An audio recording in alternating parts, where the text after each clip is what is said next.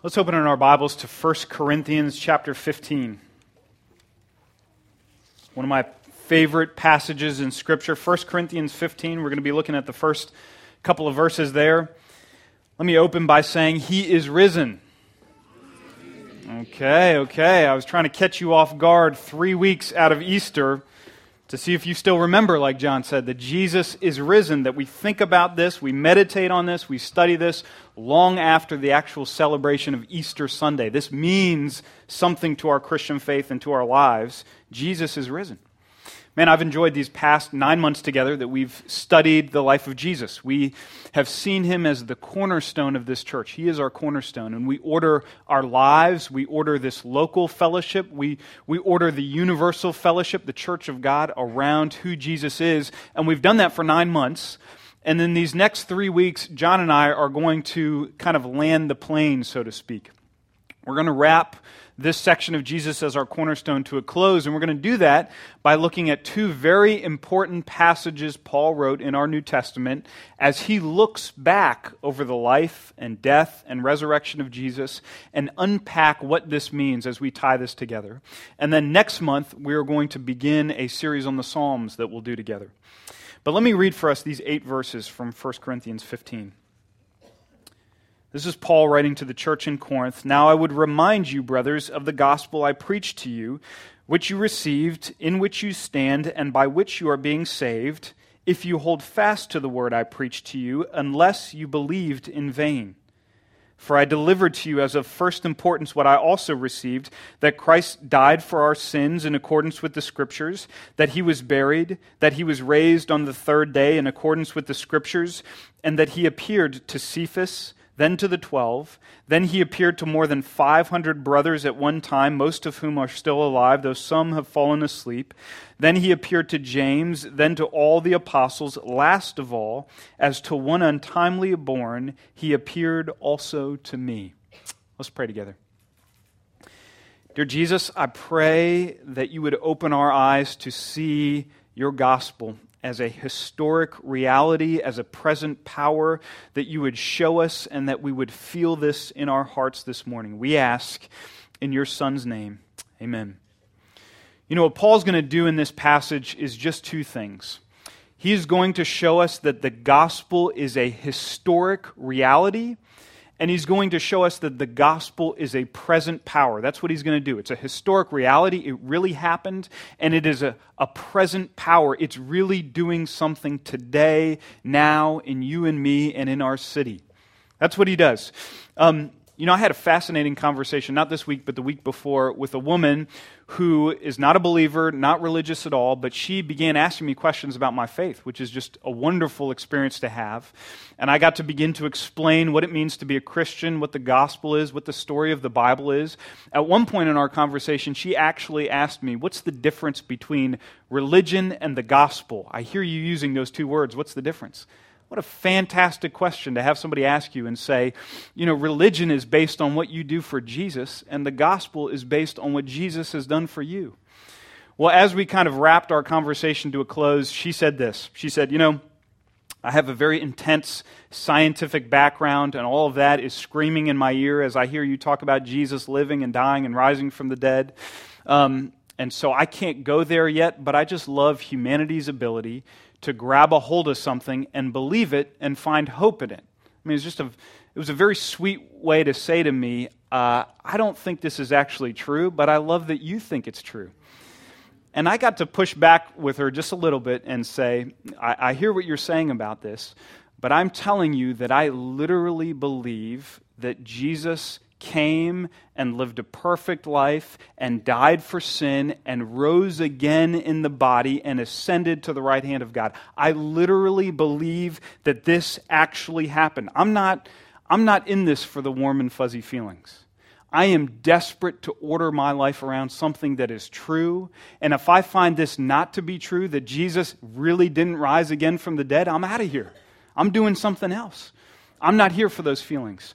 And it was wonderful to be able to push against her because I think one of the inheritances that we have of postmodernism is that we treat the physical world and the spiritual world very differently, right? Um, all of us still agree that there are rules to the physical world. Whether you believe them or not, there are things that are scientifically true about this world, and you better get on track with those as quick as possible. One of those things is gravity. It doesn't really matter what you feel or believe about gravity. If you cease to believe it and you try to order your life around something besides it, like heading out for work from your second story window, that reality is going to catch up with you real quick. But somehow, with the spiritual world, we treat that anything goes. It doesn't matter what you believe about the spiritual world, whether there's one God or many gods or no God or I'm your God, all of that's, that's fair for us. This kind of postmodern relativistic spirituality is all fun and games until you stand up and say, I actually believe that my God got up from the dead in this physical world, that he resurrected and ascended to heaven, that he is seated at the right hand of God, and that he is a king calling for himself a kingdom of saints. Everything's fun and games until you say, my God breaks into this present reality. And he literally did what he said that he did. This kind of God, we saw in Matthew 28, we saw when Jesus first resurrected from the dead, doesn't just bring warm and fuzzy feelings, it brings shock and astonishment and mystery and even fear as we see one who is totally unlike anything we have ever seen before get up from the grave and defeat death. It's that historic bedrock of reality that we're talking about basing our faith on. It's that Jesus literally did these things. I mean, Paul's going to go on and write in his letter, right here in 1 Corinthians 15, verse 17 if Christ has not been raised, your faith is futile, and you are still in your sins. If in this life only we have hoped in Christ, we are of all people to be most pitied. Do you hear what Paul is saying right now? Paul is saying if Christ wasn't literally raised from the dead, Christianity is worthless and you are an idiot. I mean, Paul's not one to, to mince words here. He's going to write in his next letter all the ways he almost died taking this very message to all the corners of the Mediterranean world and planting churches. For the Apostle Paul, who is banking his life on these things, he is talking about a historic reality. He's not interested in warm and fuzzy feelings. He's not interested in what could have possibly happened. He is interested in banking his life on what literally happened. And so Paul reminds the church in Corinth there are three ways for them to know that Jesus literally rose again from the dead tradition, the scriptures, and eyewitnesses. These are three ways that Corinth can know that Jesus rose from the dead.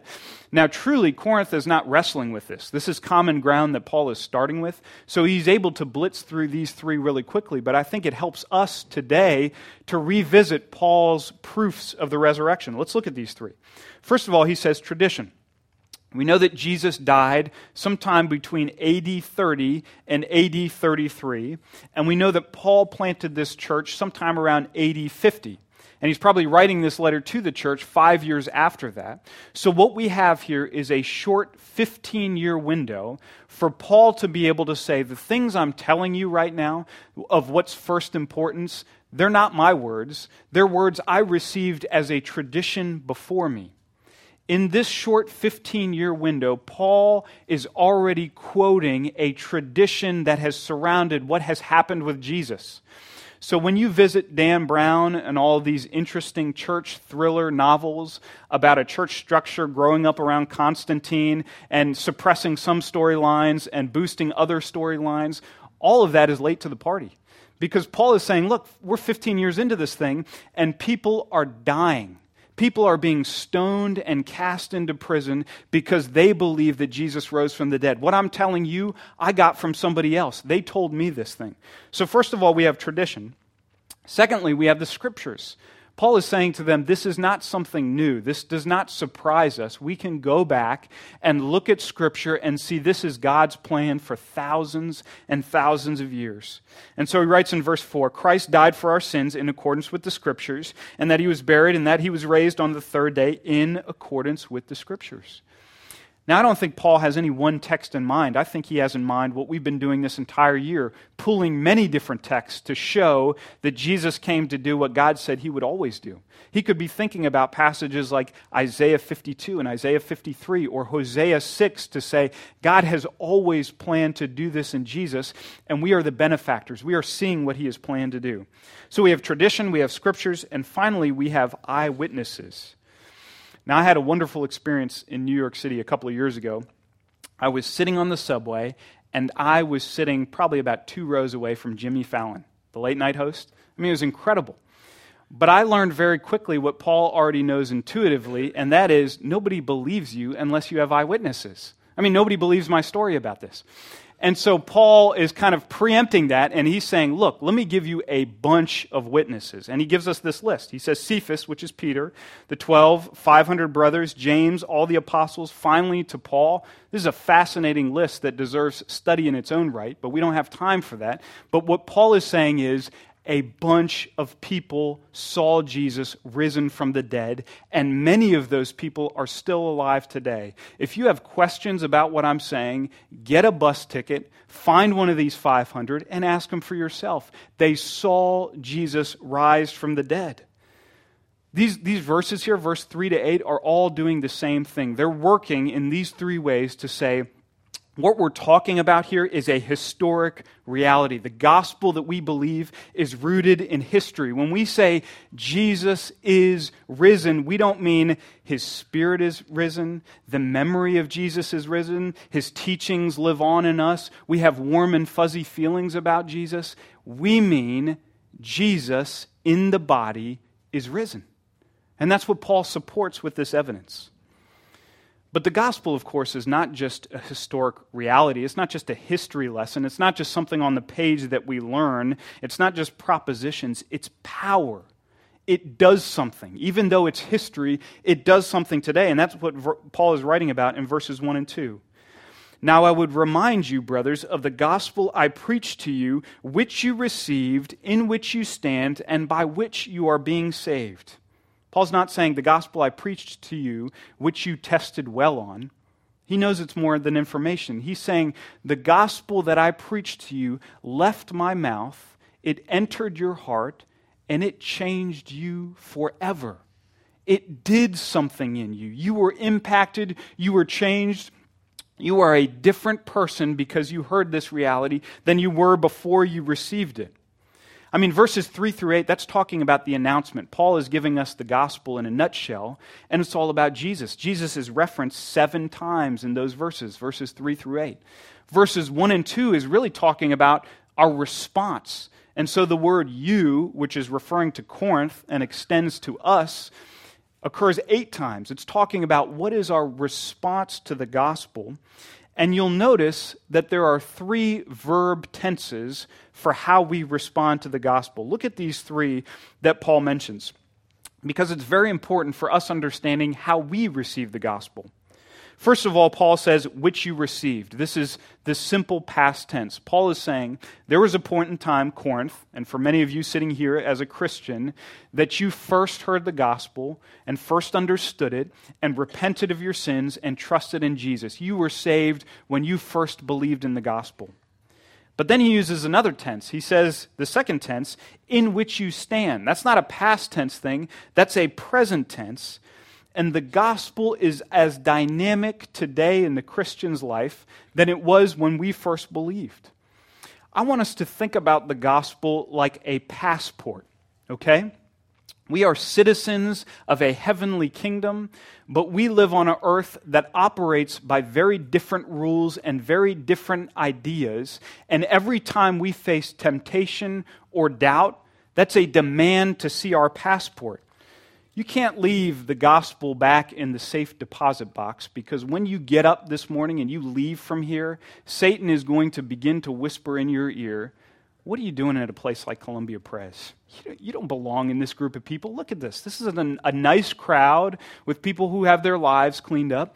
And I know that that's not the case for you. How is it that you think that Jesus is going to forgive you a hundredth time for the exact same sin? How is it that you think a real Christian would say the things you say and live the way you live? We are inundated with Satan's temptations to us, and when we hear that, if we are standing in the gospel, we take out that as our passport and we say, Satan, you don't know the half of it. You've accused me of a hundred things, I have a hundred more. I don't stand here today because I've cleaned myself up, because I have answers to your questions, because I belong with a nice group of people. I stand here today only and forever because I have believed in Jesus and he has cleansed me of my sin. And when he rose from the dead, he defeated death, and that is my only hope. That's why I'm here. That is our gospel identification. That's why we stand in the gospel today. I'm convinced that we could reduce two thirds of our counseling questions when we sit down with one another and talk to one another by asking the question in what are you standing right now? In, in, what are you standing in your anxiety and your depression? What are you standing in right now in your temptation to sin and to turn your back on the Lord? What are you standing in right now when you are fearful? Because where I'm sitting, it doesn't look like the gospel. Friends, the gospel is a dynamic reality today, as, as much so today as it was when we first believed. And when Paul talks to Corinth, he says, Look, you guys believed in this thing, but you are also standing in the gospel. And then finally, he says, through which you are being saved. So that's kind of a present future tense. And Paul is going to use this construction three times. It's a present process that leads to a future reality. And reading this might make us a little bit uncomfortable because we know from reading our Bibles, it seems like a person is either saved or they're not saved, right? They're either born again or they're not born again. So, why is Paul talking about being saved in the process of experiencing this, this salvation? Well, it becomes clear by reading verse 2. This is his caveat. This is what he means. By which you are being saved if you hold fast to the word I preached to you, unless you believed in vain. Now, Paul is laying down kind of a startling warning in which our very salvation is in question, and we would all do well to pay attention to what he's saying. What is he talking about to say, you are a Christian if you didn't believe in vain? Scripture has two messages that it very clearly announces to every Christian. The first message is you are absolutely assured in your salvation.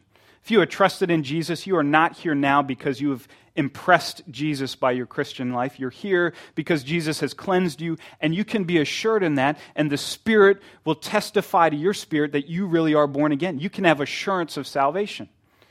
But then the other message that Scripture delivers is beware of turning your back on Jesus. The person who rejects the gospel and rejects Jesus, even if they spent some time in their life looking like a Christian, talking like a Christian, smelling like a Christian, if they turn their back on that very same gospel, they are in danger of eternal punishment. Those are the two messages that, that Scripture is giving but it sometimes feels like that, that mail gets crossed and that message arrives at the wrong Christian. The wrong Christian is reading the wrong message. You guys know what I'm talking about. I mean, think about a passage like 1 Corinthians 6, where Paul says, If you dive headlong into your sin, if you have no regard for Jesus as King who is telling you to order your life around him and you want to do what you want to do and live how you want to live, and when any brother comes to confront you about that, you say, Don't talk to me about this. I want to live my life my own way. 1 Corinthians says 6, 6 says, If you dive headlong into your sin, you will not inherit the kingdom of God. If you have no regard for the king, if you have said no to the king, if you reject him, he rejects you, and you will not inherit the kingdom of God. Now, who's reading that passage? Is the young man who's, who's getting drunk and high on the weekend, who's sleeping with his girlfriend, who's not connected to a local body, is he opening 1 Corinthians 6 and reading that and shuddering about his faith? No. That guy read somewhere on a Christian bumper sticker, once saved, always saved, and he thinks about Jesus as this sappy, pushover Savior that should be grateful that he even still calls himself a Christian. He's not reading that. And that is the very man for which this passage is written. This mail is for you, brother. you are living in sin and you continue on this path and you will not inherit the kingdom of heaven.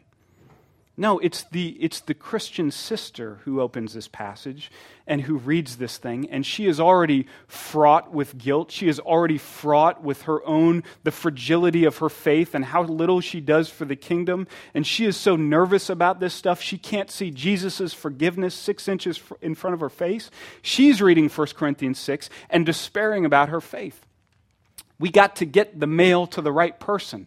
It's getting crossed with the postal service, and we got to redirect these things so that this brother is hearing the warning and this sister is hearing the assurance. And so when we open up 1 Corinthians 15 1 and 2, we need to put the mail in the right hands. We need to understand who Paul is talking to and what he means. Paul warns in this that there is such a thing as vain faith, those who, according to verse 2, believed in vain. So, what does he mean by that? What is vain faith? Listen carefully to this. Vain faith is not weak faith, vain faith is wrong faith. Vain faith is not, is not weak faith. It's not fragile faith. It's not the faith that's represented by every single Christian in this room that's up one day and down the next. Faith is not about that. Put, put positively, faith is not about you, it's about Jesus. It's not about the strength of your faith, it's about the object that your faith is in. It's okay if you have fragile faith. It's okay if you have doubts in your life. It's okay if your faith is stronger in the morning and weaker come one o'clock in the afternoon, provided that that faith is in this kind of gospel according to 1 Corinthians 15, what I received of first importance. If your faith is in that, the object of your faith is right, and your faith is true faith.